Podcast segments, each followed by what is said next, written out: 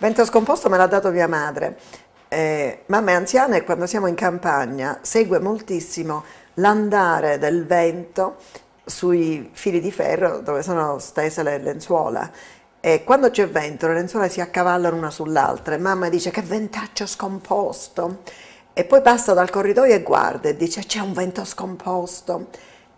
E all'inizio non capivo che dicesse il vento di sempre.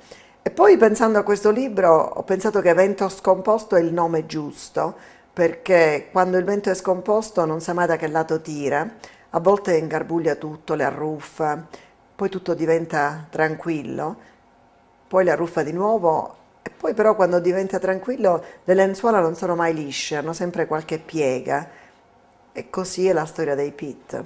Una famiglia normale, se dovesse esistere una famiglia normale, che viene distrutta, sconvolta da piccole cose che assumono un significato diverso a seconda da chi le ascolta o chi le nota e dai pensieri di quelle persone. Nel campo dei minori si parla sempre di abuso ai minori. Non sappiamo esattamente cos'è l'abuso ai minori, tranne l'incesto, questo lo capiamo tutti.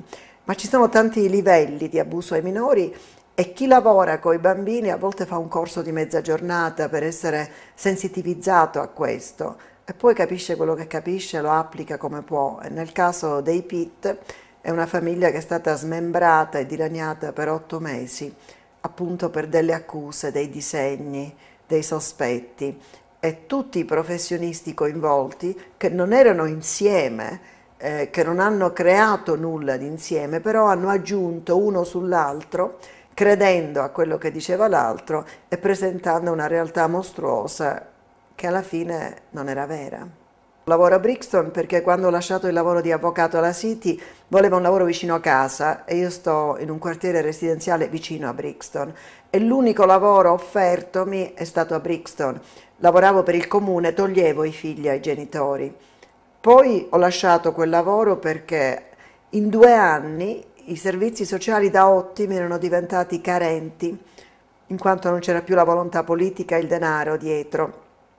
E ho messo su uno studio a Brixton con una mia socia perché facevamo anche il penale e a Brixton c'è una grande, una grande presenza di violenza purtroppo di emigranti, una grande stazione della polizia e un underground per cui lavoro a Brixton per caso. Brixton fa parte della mia vita tanto che i miei figli hanno scelto di viverci è vibrante, un quartiere eh, di emigranti in cui si vive veramente una vita intensa e allegra.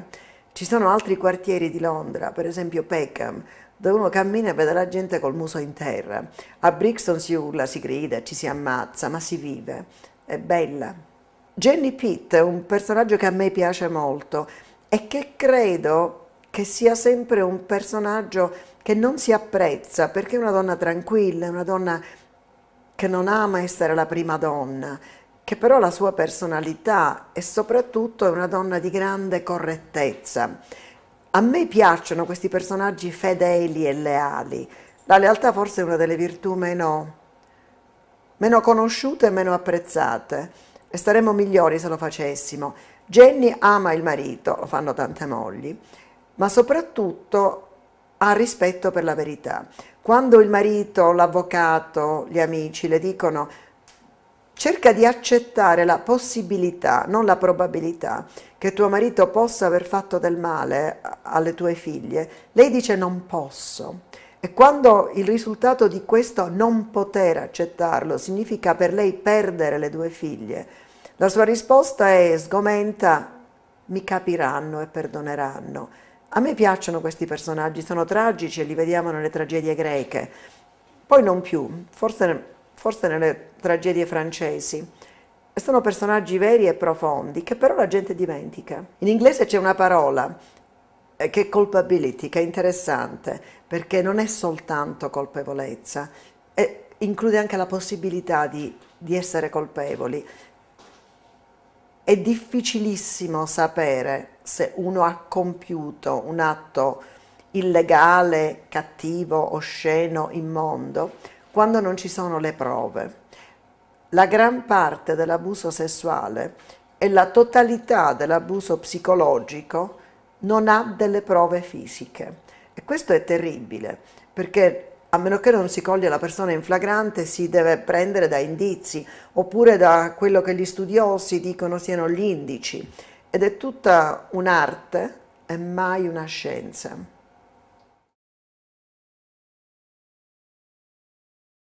Thank.